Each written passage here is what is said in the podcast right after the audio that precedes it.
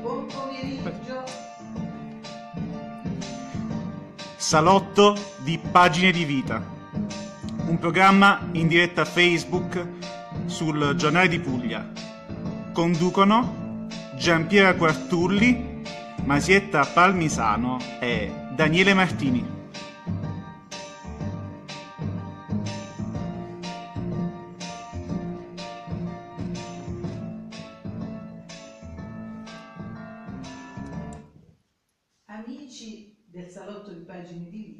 Buon pomeriggio. Vi ho promesso un pomeriggio frizzante oggi e certamente non verrò meno a questa promessa, anche perché se state dando uno sguardo in giro ai miei ospiti avrete già visto alla mia sinistra il grande artista nostro concittadino Vince Abbracciante e la sua fisarmonica. A seguire il dottore Ernesto Camassa, qui in qualità di presidente del nostro consiglio, della nostra amministrazione, perché voi sapete, amici, che nel nostro salotto c'è sempre un personaggio dell'amministrazione, perché voi naturalmente è giusto che sappiate le cose che questa amministrazione sta mandando in onda. E a seguire ancora il nostro amico Mimmo Greco, presidente della Proloco. A fianco a me la mia alter ego Masietta Palmisano, Daniele Martini, che con la sua perizia del mezzo comunicativo ci ha dato la possibilità, assieme, perché lui è il referente del Giornale di Puglia, di poter trasmettere Pagine di Vita da un salotto e non dalla radio. E quindi grazie a Daniele, grazie al direttore del Giornale di Puglia, ringrazio le due ragazze ospiti come pubblico, che ogni tanto scatteranno una foto, e andiamo con la nostra trasmissione Salotto di Pagine di Vita. Do il microfono a Masietta Palmisano. Allora, come mi muovo io così? Così? Fai? Come che vuoi. Dici tu? Sei libera. Allora, io ho alla mia destra un carissimo amico, una persona che ho sempre, un professore innanzitutto, un docente, laureatosi alla Sapienza di Roma, un docente dal multiforme ingegno, dico io, perché si dedica a tante cose. Innanzitutto il suo amore per la scuola e per gli alunni, e l'aver poi abbracciato la scuola e inserita la scuola nel contesto europeo grazie alla Ede. Il professore ha frequentato il liceo scientifico in studi, si è laureato detto alla Sapienza e attualmente è anche presidente della Proloco. La domanda che io rivolgo a Mimmo è questa: Mimmo, cosa fate voi come Proloco? E quale progetto avresti voluto che si realizzasse e che purtroppo magari ti ha deluso perché non è stato possibile?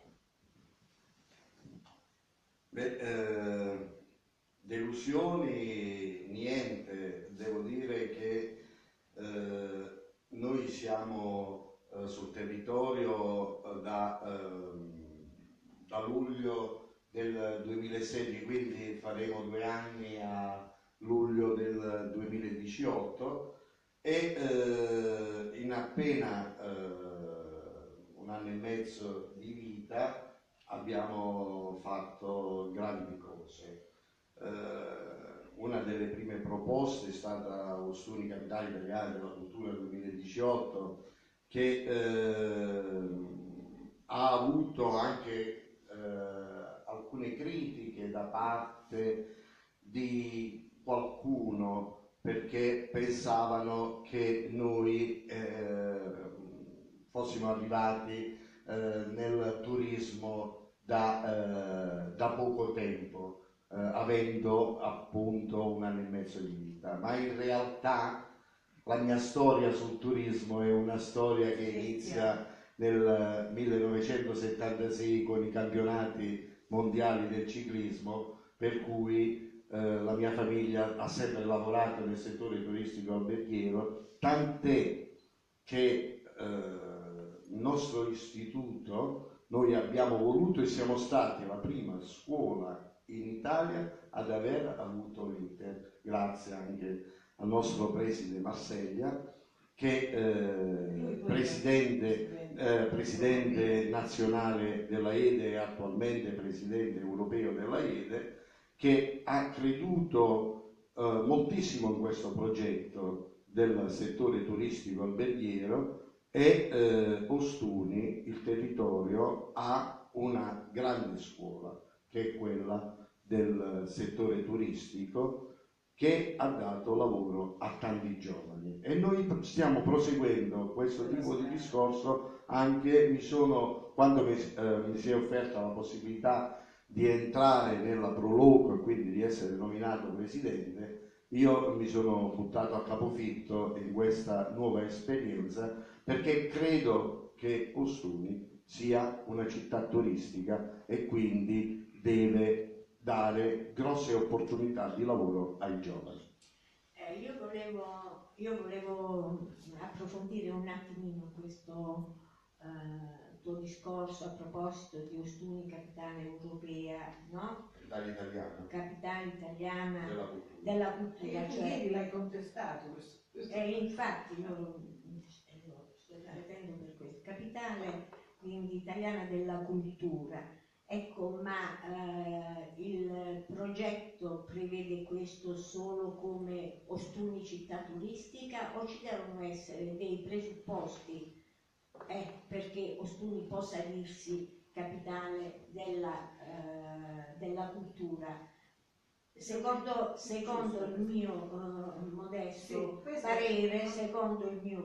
parere, ecco, qualcosa, ecco, manca perché la si possa, almeno attualmente, poi magari nel tempo, se si svilupperanno degli itinerari interessanti,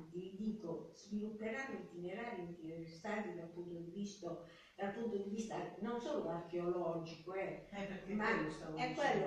solo dal punto di vista archeologico, ma anche letterario, storico. Io faccio riferimento a Ludovico Pepe. Ecco, bisogna incanalarsi in questi ambiti, quindi creare degli itinerari, ecco, tali che poi gli altri possano considerare Ostuni una città, come tu dicevi. Devo evidenziare che la capitale italiana della cultura 2018 è stata vinta da Palermo. E Palermo meritava questo titolo per due motivi: perché una città d'arte eccellente ha una grossa percentuale di arte e cultura a livello nazionale ed internazionale, ma anche perché aveva fatto un progetto di inclusione nel dossier straordinario. Noi sappiamo che a Lampedusa ci sono stati i primi sbarchi, e devo dire che la terra siciliana ha in pratica accolto in maniera incredibile questa, diciamo, marea, questa massa di gente, e ha fatto dei grandi progetti per loro di inclusione. Ma basta pensare a Palermo, diciamo, no? Che non è soltanto normanna, è anche araba. Si sono succedute a Palermo tante civiltà, per cui ecco, il siciliano, il palermitano proprio, ha un insieme, vediamo, di caratteristiche tali e una storia tale che giustamente è stata premiata. Sì, io credo però che in questi ultimi anni ci si stia muovendo molto bene nell'ambito della cultura cultura e dell'arte, arte, letteratura. Io l'altro giorno ho scritto su Facebook dicendo: non so stasera dove andare, perché c'erano 4 appuntamenti nella stessa ora. Quindi io dico, prima erano eventi questi, adesso sono tanti eventi e quasi quasi si è in difficoltà. Quindi io credo invece che si sia fatto molto in questo settore. Per esempio la Proloco, che ha introitato un'associazione come Espressioni d'Arte, no? Che è un'associazione che magari molti non sanno neanche, di cui molti non sanno l'esistenza, invece è un settore fondamentale nel turismo, è proprio sotto il virus culturale, artistico. Quindi avete fatto benissimo a introitare tra gli altri servizi, tra gli altri comparti. Ora poi torniamo sull'argomento turismo e adesso volevo chiedere a Vince Abbracciante, che ci fa sempre l'onore, perché Vince è un amico di questa trasmissione, è stato ospite anche in radio Città Bianca, non so se in Radio Studi sei venuto, non mi ricordo. Come no? Ma sia anche in Radio Studi, quindi è proprio un amico di pagine di vita. Ecco, intanto volevo chiarire per chi ha l'ascolto per la prima volta, per chi pochi, per coloro che non sanno pagine di vita cos'è e cosa spinge Gianpiera e Masietta a continuare a fare questo programma. Il desiderio di far conoscere il merito. Io dico sempre, siamo comunicatrici del merito degli altri. Certo, qualche piccolo merito ce l'abbiamo anche noi, però è bello. Ma spesso ci si dimentica anche di noi. Ah, è bello far conoscere, ma soprattutto far ascoltare, per esempio, qualcosa adesso di Vince Abbracciante. Vediamo cosa ci fa ascoltare.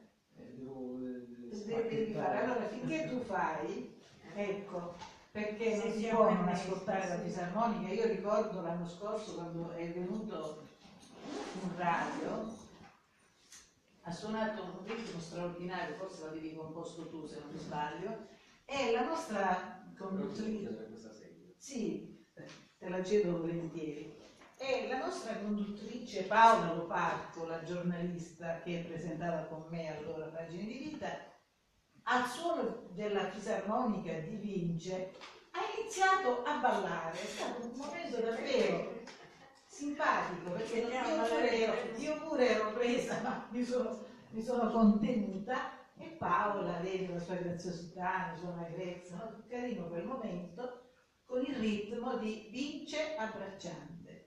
Quanti minuti ho? Fai quel ritmo là, che è bello ascoltarti, dai. Sai tu cosa devi fare? Ti trovi comodo piuttosto? Sì, sì, sì, così sì.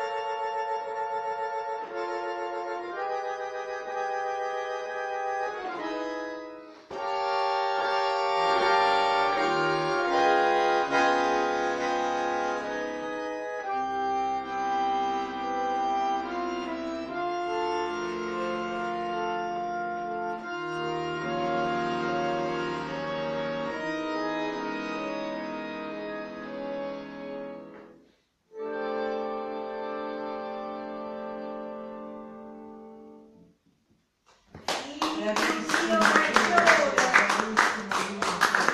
Io volevo chiedere a Vince, è un crescendo, no? Questa musica inizia, poi cresce, poi stavo dicendo, questo l'hai fatto tu? Sì, è una mia composizione inclusa nel mio ultimo album. Si sente? Si sente. L'album si intitola Sincretico. Sincretico, scusa se lo vedo con italiano. Sincretico, i nostri ascoltatori, sembra strano, no? Questo titolo così di un disco. Lo è. Sincretico, tu hai voluto mettere insieme delle tendenze diverse, religiose, non lo so, filosofiche. Ma anche etniche io.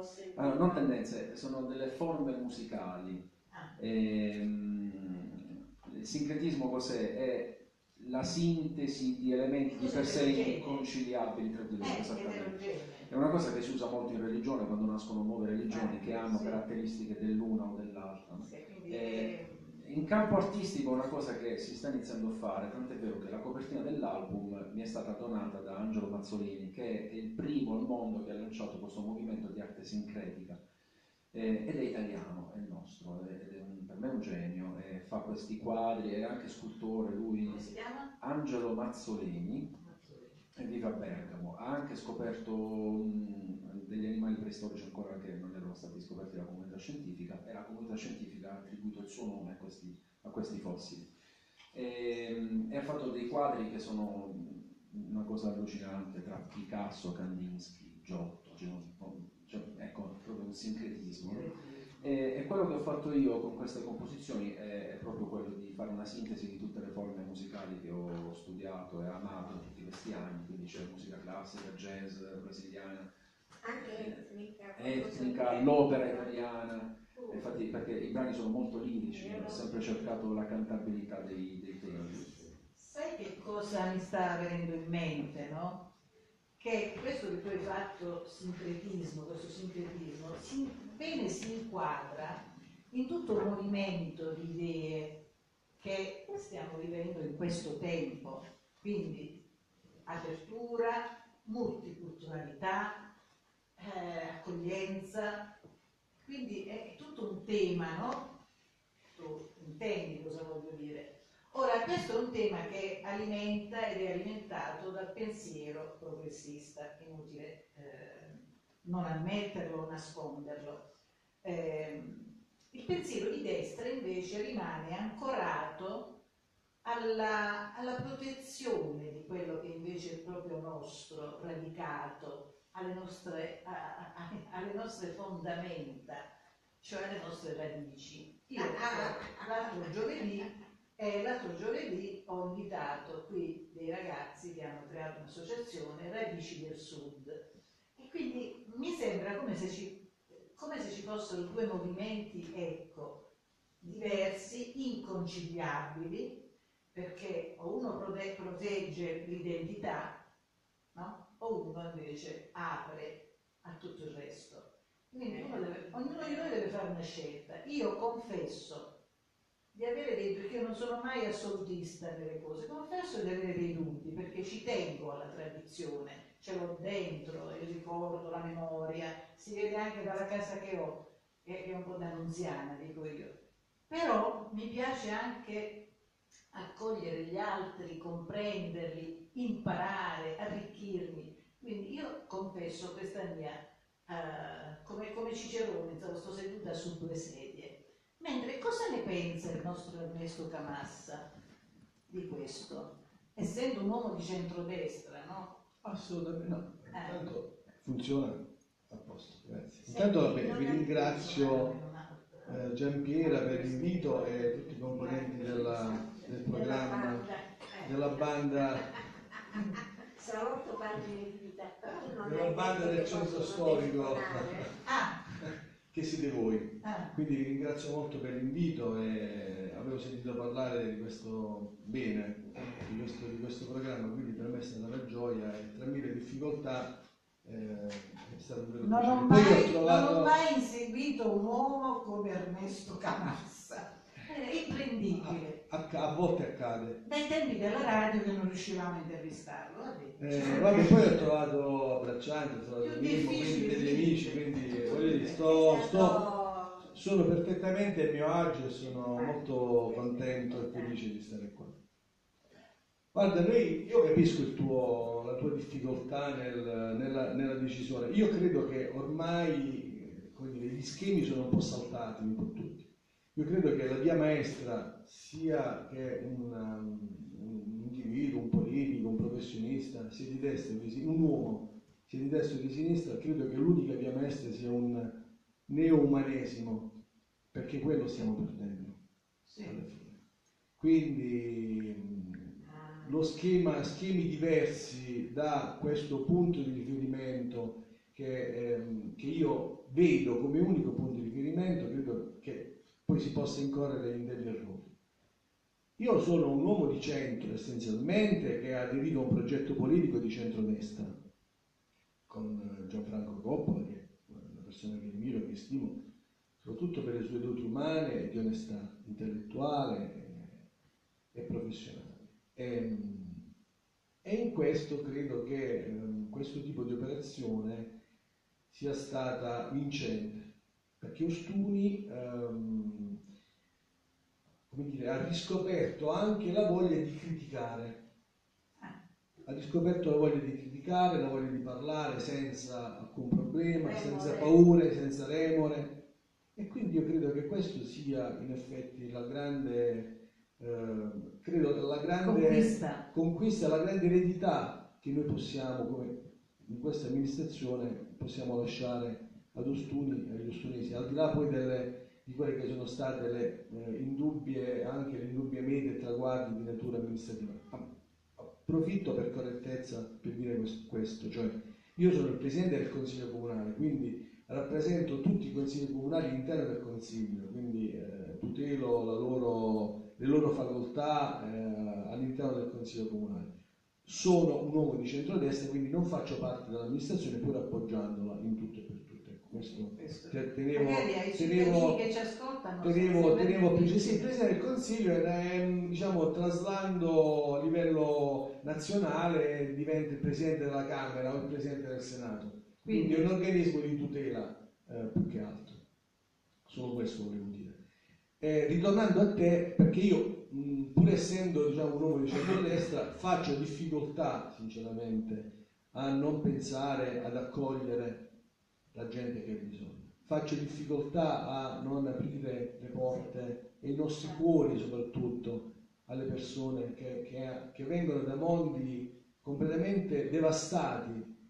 Il problema è che questi mondi erano dei paradisi in terra, sono stati devastati dal nostro egoismo. Per cui, siccome noi viviamo scientificamente in un sistema chiuso, l'acqua quella è, l'aria quella è, il petrolio quello è, e quindi se noi andiamo a depredare quelle zone, magari creando delle guerre ad hoc, è chiaro che creiamo milioni di diseredati che automaticamente devono vivere, perché il diritto alla vita credo che è la prima cosa, e quindi bisognerebbe meglio, secondo me, molto meglio accogliere e quindi essere più organizzati, anche se noi obiettivamente il governo italiano, anche se non mi riconosco politicamente, si è dato molto da fare, e credo che tutti i governi poi alla fine devono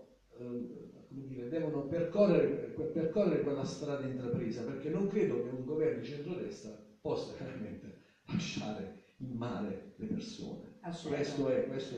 Quindi il concetto di destra e di sinistra si è un po' semplificato, secondo me, no? Perché poi questi nuovi partiti, nuovi movimenti che prendono quasi come un movimento sincronico, come dicevo, che vince da una parte e dall'altra, poi si creano questi movimenti che alla fine però, non avendo un'identità chiara, una cultura chiara, alle prime difficoltà si perdono. E parlo del Movimento 5 Stelle, che ci sta dando prova, secondo me, di grande incapacità politica No? Perché poi lo stanno dimostrando. Lo stanno dimostrando, la loro debolezza è dimostrata in tutto e per tutto, voglio dire. Perché se tu poi dici una cosa in campagna elettorale, poi non riesci a farla quando sei nelle condizioni di poterla fare, è di per sé già un fallimento.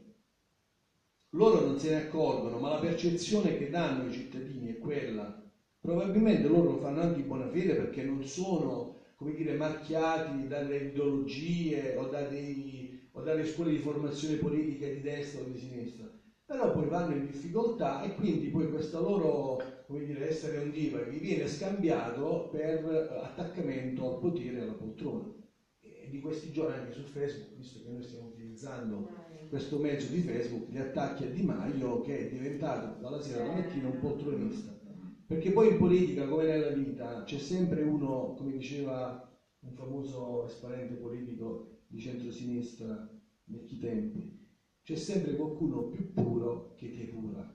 Quindi questo giochetto di fare il più, diciamo, il più bello, il più intelligente, il più onesto, è un gioco che in politica soprattutto è un po' pericoloso, perché poi tu quando ti trovi a dover gestire alcune cose, poi lo devi dimostrare come così, perché a parole poi tutti siamo bravi a parole. Teoricamente abbiamo una chiara sensazione che non sono autonomi nel loro andare avanti, nell'affrontare diciamo, questo momento così importante in cui l'Italia avrebbe veramente bisogno di un governo per una nuova legge elettorale, e sentiamo come quasi avessero degli dei alle spalle, qualcuno alle spalle che li manovra, sembrano dei burattini. No, vabbè, no, questo è offensivo. Io ho molto rispetto di Grillo. Grillo, io ho seguito molti spettacoli, sono andato anche personalmente. Sì, a me piace molto come comico, ma anche come persona, Lui anche dà i suoi spettacoli, è molto innovativo, lancia, no, delle idee, e quindi è una persona molto intelligente, molto evoluta, però credo che Grillo in questa fase sia un po' più defilato, avendo detto. Al di là di Grillo, secondo me. Io credo anche di Battista non si vede più.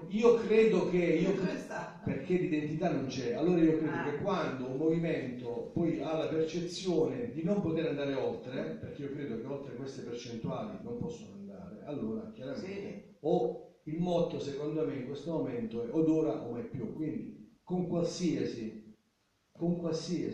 destra, sinistra, alto, basso, l'importante è che loro vadano al governo. Poi non sappiamo per fare cosa, perché a questo è un altro punto interrogativo. I punti programmatici già sono stati sviliti, i loro punti programmatici già sono stati sviliti da queste trattative, quindi perché è chiaro che se io la penso in un modo e Mimmo Greco la penso in un altro, in un accordo, è vero che la politica è l'arte della mediazione, però loro erano troppo integralisti all'inizio, quindi staremo a vedere. È chiaro che poi io condivido appieno quelle che sono le perplessità di Mattarella, perché lui dice giustamente, ma se noi andiamo a votare con la stessa legge elettorale, siccome è scientificamente appurato dalle altre esperienze, tipo la Grecia o altri stati europei, che quando si è andato a votare subito dopo il risultato non è che si sia stravolto, beh, allora a questo punto l'unico aspetto negativo, io credo, se dobbiamo prendere come buone quelle che sono le indicazioni del voto delle ultime settimane, il risultato del Trentino, del Friuli, dove c'è stato questo tracollo del Movimento 5 Stelle, perché è ovvio, quando tu hai delle persone che ti votano per protesta, ti votano perché hai detto cose bellissime e poi alle prime delusioni, è chiaro che iniziano a non capirti più, e quindi già i risultati si sono visti. Non hai detto, Gianpiero, che possono chiamare? Che possono? Ah sì, non ho scritto il numero su... Sì. Va bene, noi in genere abbiamo delle telefonate dai cittadini, ma purtroppo ho dimenticato di mettere sul logo pubblicitario il numero. Pazienza, faremo a meno, le domande le facciamo noi. Allora, vabbè, tra un poco si conclude anche questa puntata, però io volevo dire a Vince Abbracciante, che è in prossimità di un concerto, no? Che farai Sì, ho qui con me per caso la locandina. Ma proprio per caso? Allora, eccola qua, penso che si veda.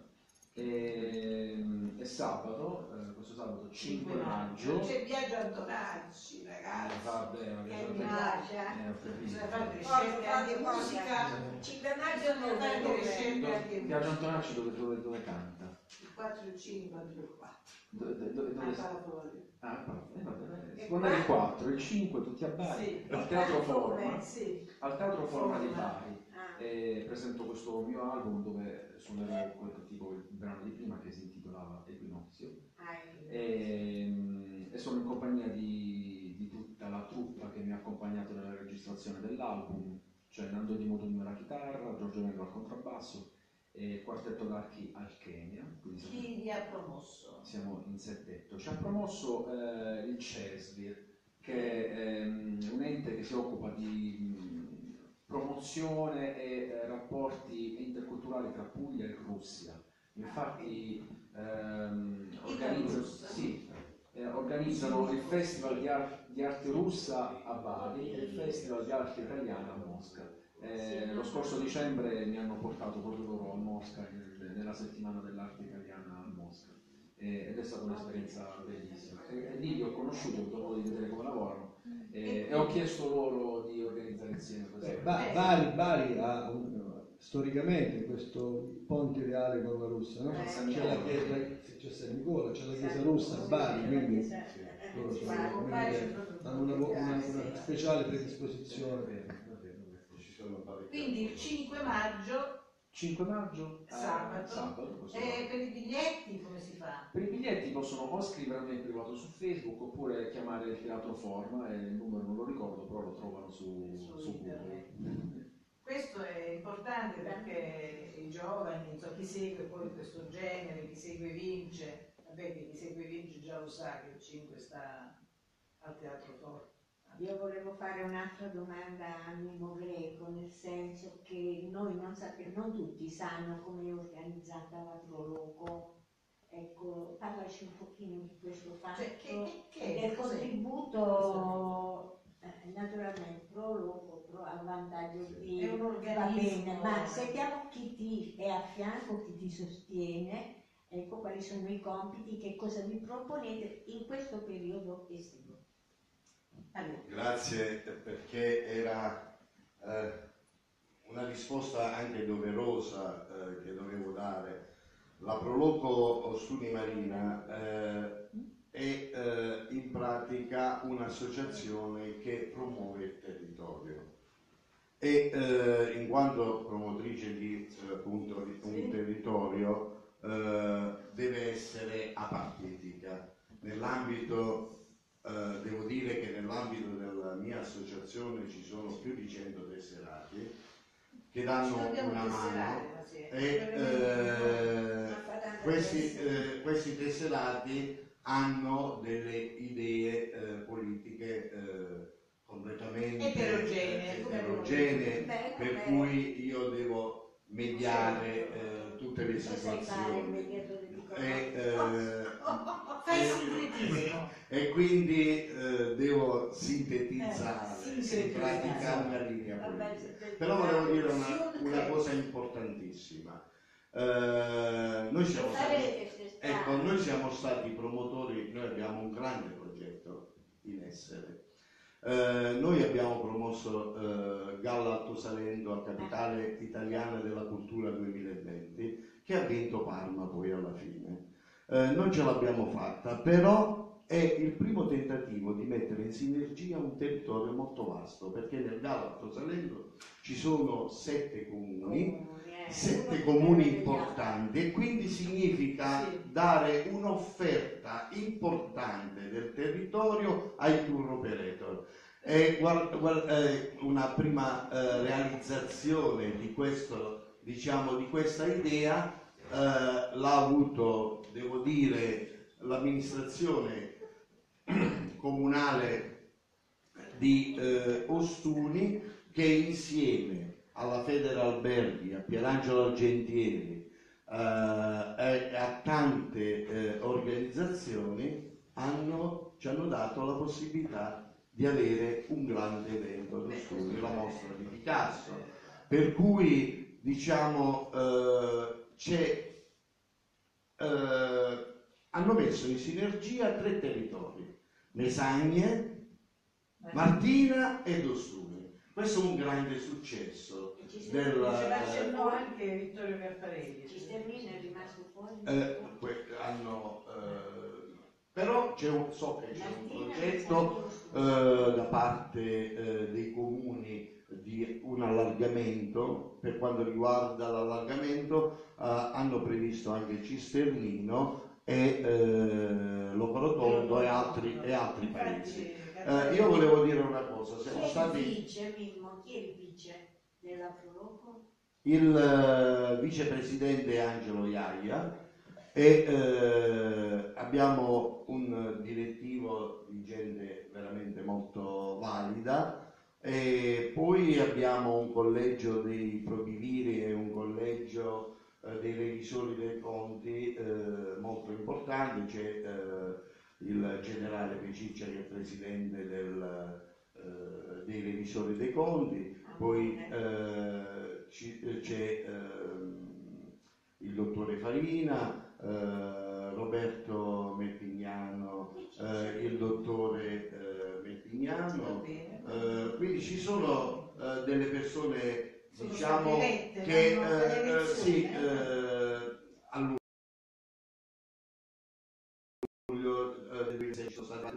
e sono stati istituzioni importanti di questo, per cui mettiamo in sinergia il territorio, stiamo uniti insieme, perché il mio obiettivo è quello di mettere insieme tutte le associazioni culturali e tutte le associazioni giovedì facciamo una riunione con il forum giovedì. E giovedì io farò una proposta importante per dare dei locali comunali che altrimenti resterebbero vuoti a tutte le associazioni che tanto si prodigano e non hanno i soldi per poter pagarsi anche le spese di luce e quant'altro. Il volontariato è faticoso, io rubo il tempo alla mia famiglia, alle mie cose, pur di far crescere questo paese da un punto di vista soprattutto turistico, e farlo crescere significa creare grosse opportunità di lavoro, soprattutto per i giovani.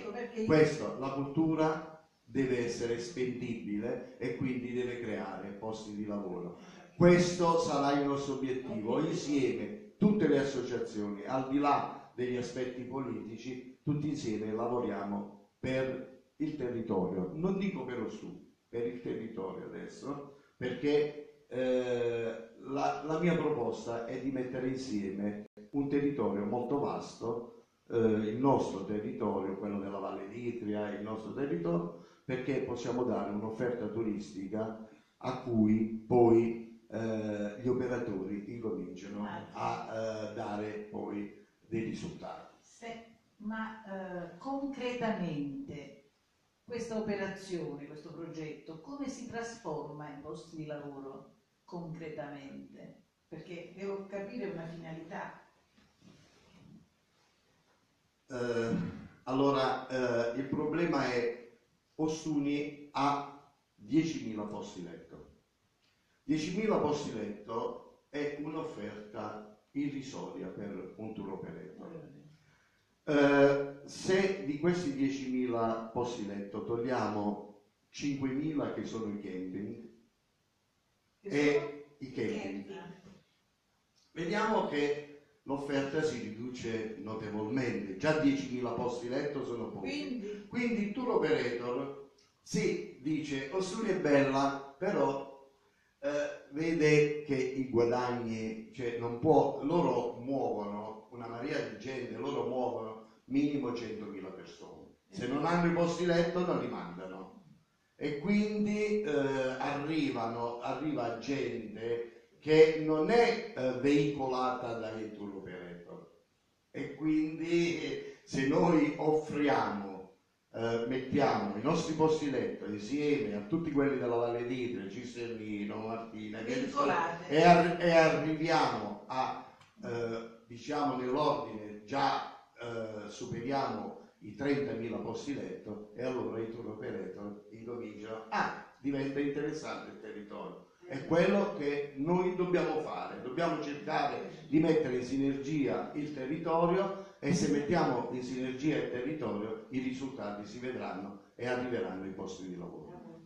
Bandiera verde, bandiera blu. Ma è difficile l'accesso alle spiagge lungo il nostro litorale, è un guaio. Non è semplice, però il problema principale sono i parcheggi, quindi il problema è essenziale, perché la gente poi è costretta a parcheggiare laddove poi inevitabilmente crea problemi, crea danni. Tant'è vero, ad esempio, in tutta la zona di Torre Pozzelle, dove c'è un parcheggio privato che funziona benissimo. Se voi andate in quell'area adesso, che già da parecchi anni viene tutelata, per cui le macchine non possono parcheggiare, si è creato veramente una zona molto bella, perché quella natura, laddove non ci siamo noi che la roviniamo, riesce poi a riprendersi alla grande. È certo che poi il turismo, no? Io ho fatto anche l'assessore al turismo anni fa, quindi so di cosa stiamo parlando. Anche qui bisogna avere un certo equilibrio, perché poi ogni città turistica già lo siamo, perché ormai il turismo ha superato di gran lunga l'agricoltura dal punto di vista economico, sia come posti di lavoro sia come reddito pro capite, quindi siamo già di fatto un paese turistico. È vero anche che la nostra scelta è quella di non essere un paese turistico pro tour operator, perché se noi immaginiamo di voler creare 30.000 posti letto qui allo studio, significa cementificare tutta la zona, e quindi a quel punto diventa... No, dico, sono d'accordo con il discorso di Mimmo che è meglio frammentare, quindi riuscire a creare ad Ostuni, sul territorio di Ostuni, io credo che ci siano già delle lottizzazioni che oltre quelle credo che non si possa andare, anche per legge urbanistica, una legge di natura urbanistica, anche perché il piano regolatore lo prevede, quindi oltre a quello non si può andare, quindi c'è già una tutela. Austuri di fatto, perché poi anche quando io dico che la politica poi serve anche come un vigile, no? Comunque le macchine ci sono, serve solo a regolamentare un po' il traffico, perché ad esempio Ostuni in maniera naif è riuscita pian piano nel tempo a fare quello che è un bel progetto, cioè l'albergo diffuso, che adesso è rappresentato da tutte quelle seconde, terze, quarte case, piccole eredità di zie, nonne, paterne e materne, che vengono ripulite e quindi vengono utilizzate come bed and breakfast, e quindi si ha un albergo, diciamo, diffuso, che non è impattante sul territorio, che già esiste.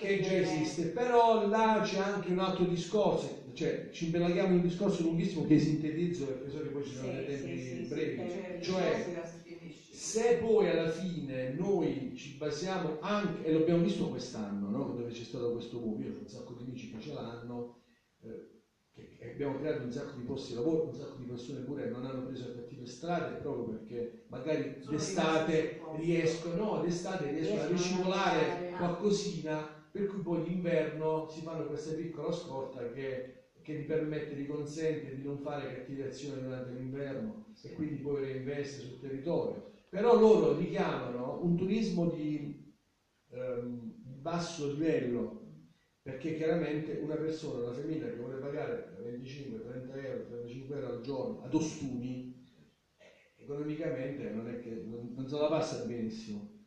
Questo turismo di basso livello quest'anno è stato molto impattante sul territorio, perché poi tu, è vero, il bed and breakfast, tutto quello che vuoi, però la gente che poi fruisce del bed and breakfast deve essere anche civile, perché diciamo le cose come stanno, il principale problema delle amministrazioni è l'inciviltà dei propri cittadini e dei turisti.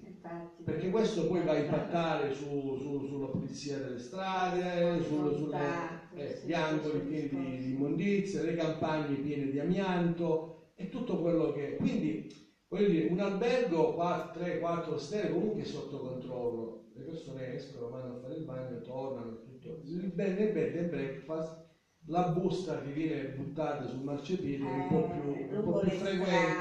po' più frequente. E quindi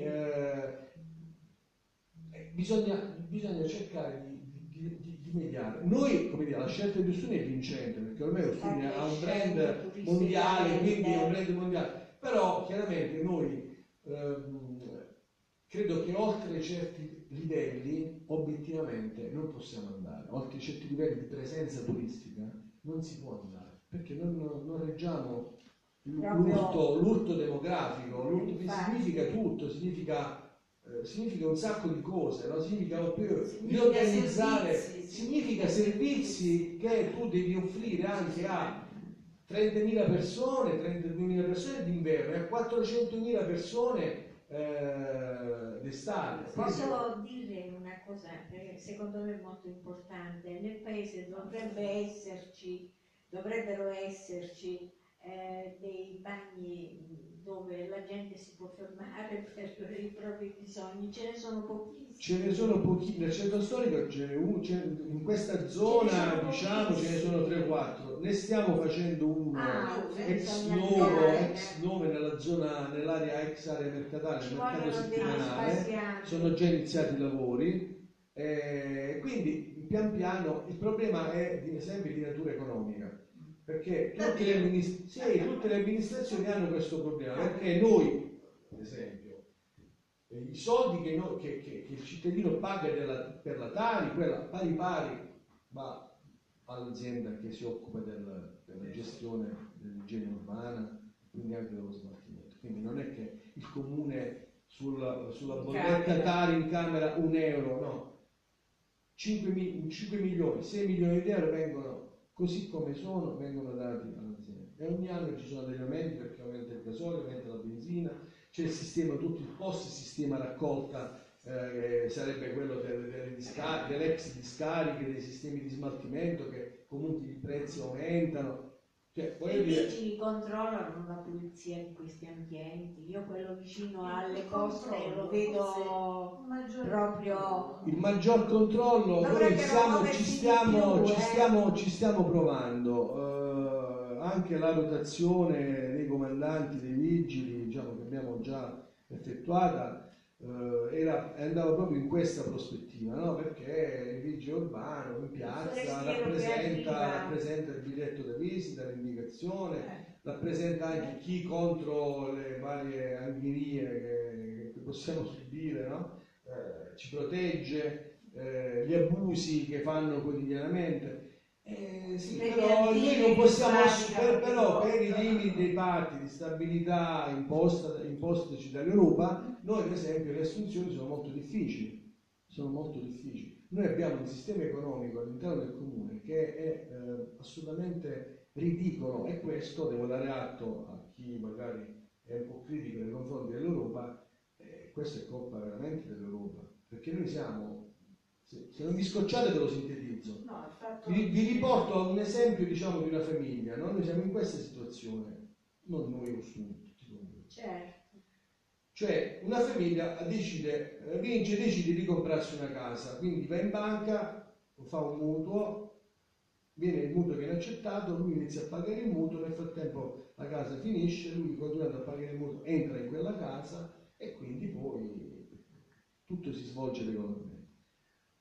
Per la pubblica amministrazione no, per una sorta di gioco delle tre carte impostici dall'Europa, noi abbiamo dei progetti per delle opere pubbliche fermi, pur avendo già pagato il relativo mutuo, ed è assurdissimo, opere pubbliche ferme lì, perché per smuovere quelle opere pubbliche dovremmo avere in cassa, faccio un esempio, lo semplifico, dovremmo avere in cassa il pari importo del mutuo che abbiamo già pagato. Ritornando al nostro esempio, è come se vince. Prima di entrare in casa, il proprietario dice: no, scusa, aspetta, tu la casa ti è costata 100.000 euro, tu in tasca ce l'hai 100.000 euro, dice: scusa, ma io sto pagando il mutuo, 100.000 euro mi sono serviti, mi sto pagando il mutuo. No, tu mi devi dimostrare che c'è 100.000 euro in tasca, dove ti entri. Ecco perché si è bloccato tutto il sistema. Ecco perché i famosi fondi europei, io ho parlato con degli esperti diciamo, politica europea, di fondi europei, è una fandonia. Questi famosi 100 miliardi di euro che l'Italia non riesce, loro dicono che poi quando si arriva lì a chiedere, mettono tanti di quei sbarramenti, tanti di quegli ostacoli che sono risolti, tra virgolette, almeno per noi virtuali. Questo è tutto il giro. Ecco perché noi studiamo la presa per i fondelli, tant'è che in un bilancio, alla fine, in un bilancio mediamente la discrezionalità della politica, che significa che i vari assessori possono o non possono decidere di fare un bagno pubblico anziché un marciapiede, una strada, si riduce in un paese con costumi, un bilancio di milioni di euro, si riduce a poche centinaia di migliaia di euro. Ecco perché non si riescono a fare tante cose. Questo è. Diciamo, e qua non ci vuole un mago. Il dottore Camassa ha semplificato molto bene questo problema, no, che abbiamo. E noi sembriamo tutti degli eviti, no? Perché non ci accorgiamo che il Movimento 5 Stelle, cioè non ci accorgiamo di niente, non ci sono esperti, non ci sono personaggi con una testa grossa da fare qualcosa in questa Italia. No, perché loro hanno anche qualche esperto, diciamo, hanno fatto anche conventi durante la campagna elettorale, non hanno più nominato i ministri, perché da operazioni di marketing, anche gente rispettabilissima. Però il problema è che i tecnici, no? A volte sono appunto dei tecnici, però che non riescono poi a fare una mediazione politica. Cioè, ma la proficuità di questa legge europea qual è? Quella di non fare spendere all'Italia tanti soldi, perché l'Italia deve rientrare nei parametri. Siccome abbiamo fatto gli spendaccioni, è come un figlio, no? C'è la madre che è la Merkel, il padre che non so chi è, perché forse non abbiamo un padre, ma abbiamo soltanto la madre in Europa, perché i padri poi cambiano, no? E dice al figlio italiano greco: senti, tu in questi anni hai consumato troppi vizi, hai speso soldi che non avevi, adesso lo devi pagare, adesso noi stiamo scontando questa cosa. E tra l'altro non possiamo nemmeno uscire, perché uscendo col cambio significa un disastro. Quindi bisogna effettivamente. Allora, ma abbiamo parlato di cose interessanti. Daniele vuole fare qualche intervento. Allora, eccomi qua, mi vedete? Ciao a tutti, chi ci ascolta in questo momento e a chi ci ha visto durante l'arco della puntata. Allora, volevo leggere un commento, aspetta, lo rileggo. Ecco, sì, c'era Nicola che ha scritto: grande Vince. Infatti è un bel commento, anche questo. Che dire, di domande, io avrei una domanda in particolar modo sia per il professore Greco che per Ernesto Camassa. Allora, volevo chiedere un po' la situazione dell'InfoPoint, perché ultimamente c'è stata questa cosa che l'InfoPoint dai locali del comune deve andare via.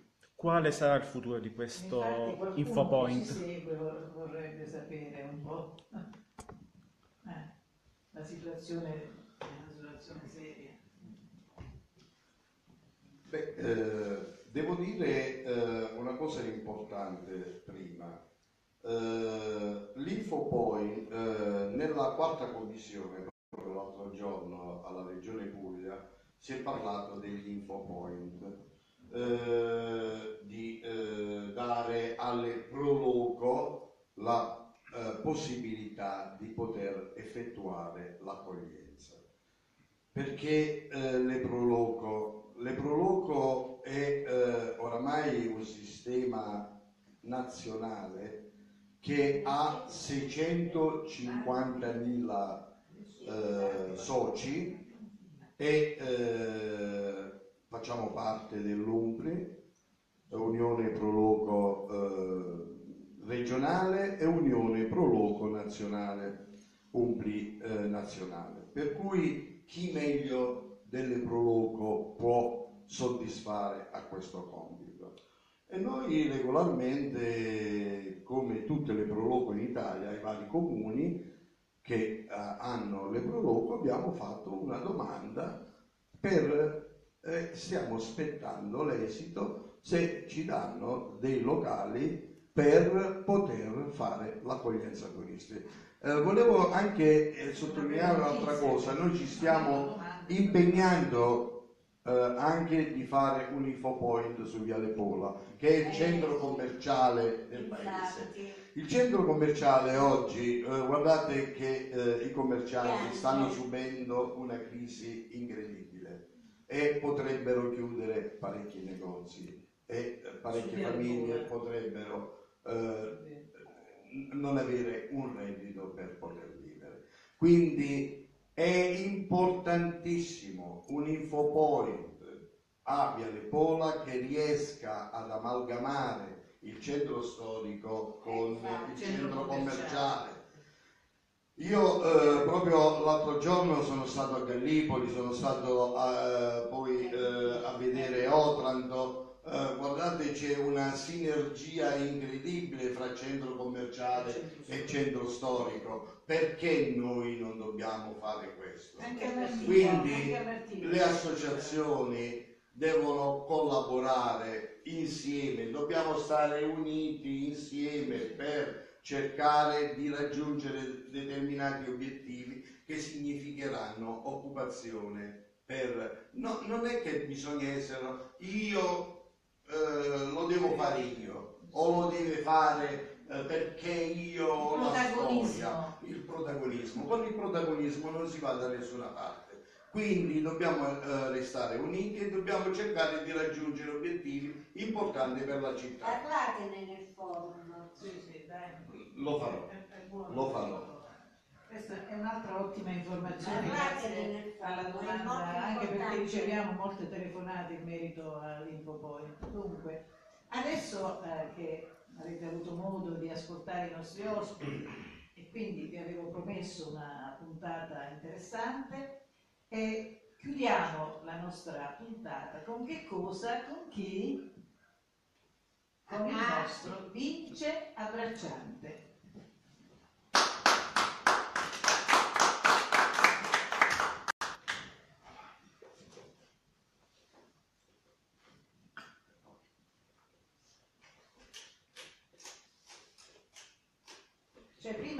Vince, appunto, ci faccia ascoltare. È una tua composizione? Non so ancora.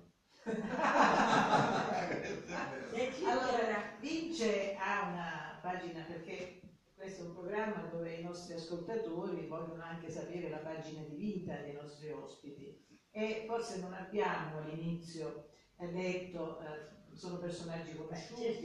Ernesto è un bravissimo veterinario. Lo sappiamo, lo conosciamo, la sua professionalità, la sua serietà. Lo scientifico, una scelta, l'amore per gli animali. L'amore per gli animali, quindi noi abbiamo, lei accetta il violino, noi abbiamo avuto due pastori, quindi siamo tutti amanti degli animali. Mimmo Greco, chi non lo conosce, la sua fattività, il suo entusiasmo, e si è anche vinta la genuinità proprio del personaggio, è davvero in buona fede, è davvero corifeo di buone iniziative. Io non lo conoscevo, è stato un piacere. Sì.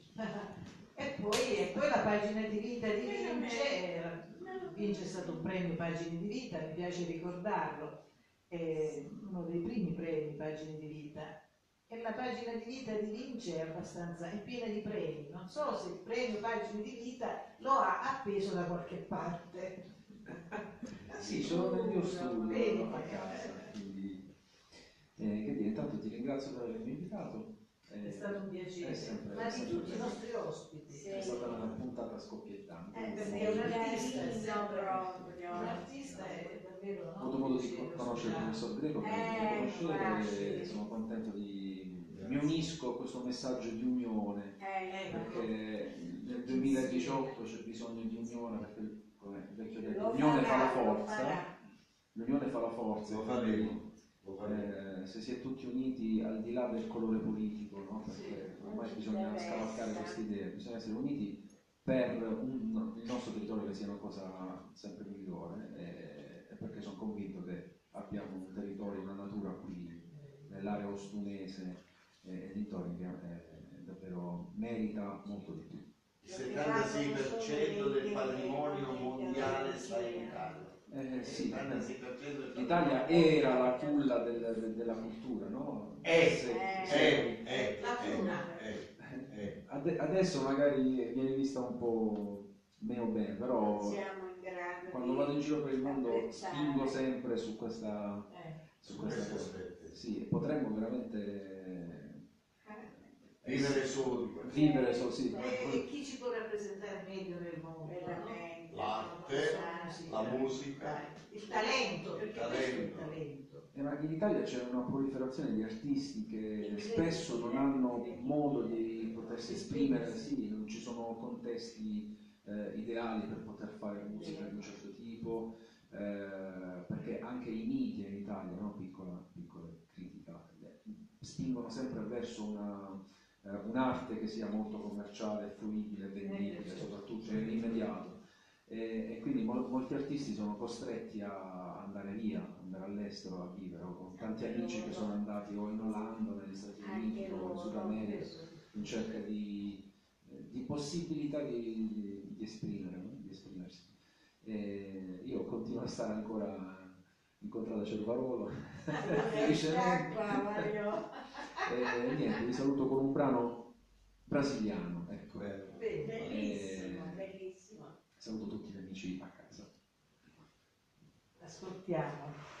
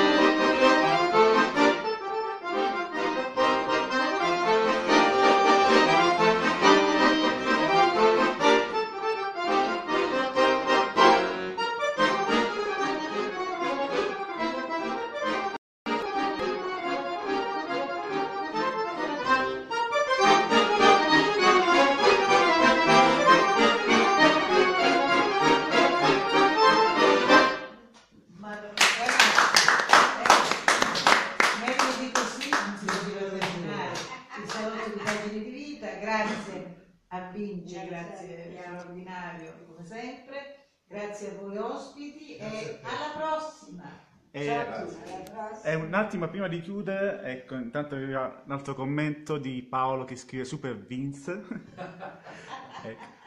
volevo giusto chiudere con qualche appuntamento che si terrà in questi giorni e che ci hanno chiesto anche di segnalare. Il primo appuntamento quindi è dopo il grande successo delle date del 27 e 28 aprile. Tornano in scena sul palco del Teatro Parrocchiale San Luigi Gonzaga d'Ostuni, con ingresso alle ore 20:30 e sipario alle ore 21, i ragazzi dell'associazione Sul Palco della Vita, con la commedia invernale l'ostunese Lu Creature, scritta da Antonio Marco Greco. Il costo del biglietto è di €6, quindi questo il 5 e il 9 maggio, quindi sabato e poi mercoledì. Dal 7 al 10 maggio invece si terrà la sesta edizione del concorso musicale nazionale Antonio Le Grottaglie. Questo è riservato agli alunni che frequentano una scuola primaria, secondaria di primo grado di indirizzo musicale e non, o un liceo musicale italiano. L'inaugurazione del concorso si terrà lunedì 7 maggio alle ore 18 presso l'auditorium del liceo scientifico Ludovico Pepe in via Tommaso Nobile. Terzo appuntamento, ecco, vogliamo segnalare anche questo, giovedì 17 maggio, invece alle ore 19:30, nell'auditorium del Teatro Parrocchiale Madonna del Pozzo, l'associazione musicale Arteorema, in occasione dei suoi primi 10 anni di attività, ecco, presenterà l'evento Omaggio a Modugno in arte e in canto. Ingresso libero, quindi mi raccomando. E poi abbiamo un evento, dato che siamo sulla pagina Facebook del Giornale di Puglia, quindi parliamo anche un po' di tutta la Puglia, segnaliamo questo evento a Mesagne, che si terrà domani sera, quindi venerdì 4 maggio, con sipario alle ore 20:30, presso il Teatro Comunale di Mesagne, si terrà la commedia teatrale Le avventure di Pinocchio a modo nostro, a cura di un gruppo di ospiti della RSSA Villa Bianca e Casa Melissa. Quindi sul palco anche i ragazzi dello SPRAR minori accolti dalla cooperativa sociale Oasi di Mesagne. Regia a cura di Gianluca Cervellera, il costo del biglietto è di €6, il ricavato della serata sarà devoluto all'associazione Te lo regalo. Quindi appuntamenti da non perdere. Perché, considerando che abbiamo tante visualizzazioni, questo programma è un buon veicolo pubblicitario per tante iniziative. Ringraziamo le nostre fotografe, il pubblico attento, le due Chiara Severana e Chiara Massaro, Chiara Massari. E poi ricordiamo ancora il 5 maggio il sincretismo con Vince Abbracciante al Teatro Forma, vero? Voi dovete fare qualche performance. Assolutamente, noi performiamo tutti i giorni, tutti i giorni. Ringraziamo ancora i nostri ospiti e ci vediamo il prossimo giovedì. Ciao a tutti. Grazie. Non il prossimo. Il prossimo io sono impegnata con le radici. Ragazzi, mi avete saputo, eh? Vai. E facciamo là dentro che...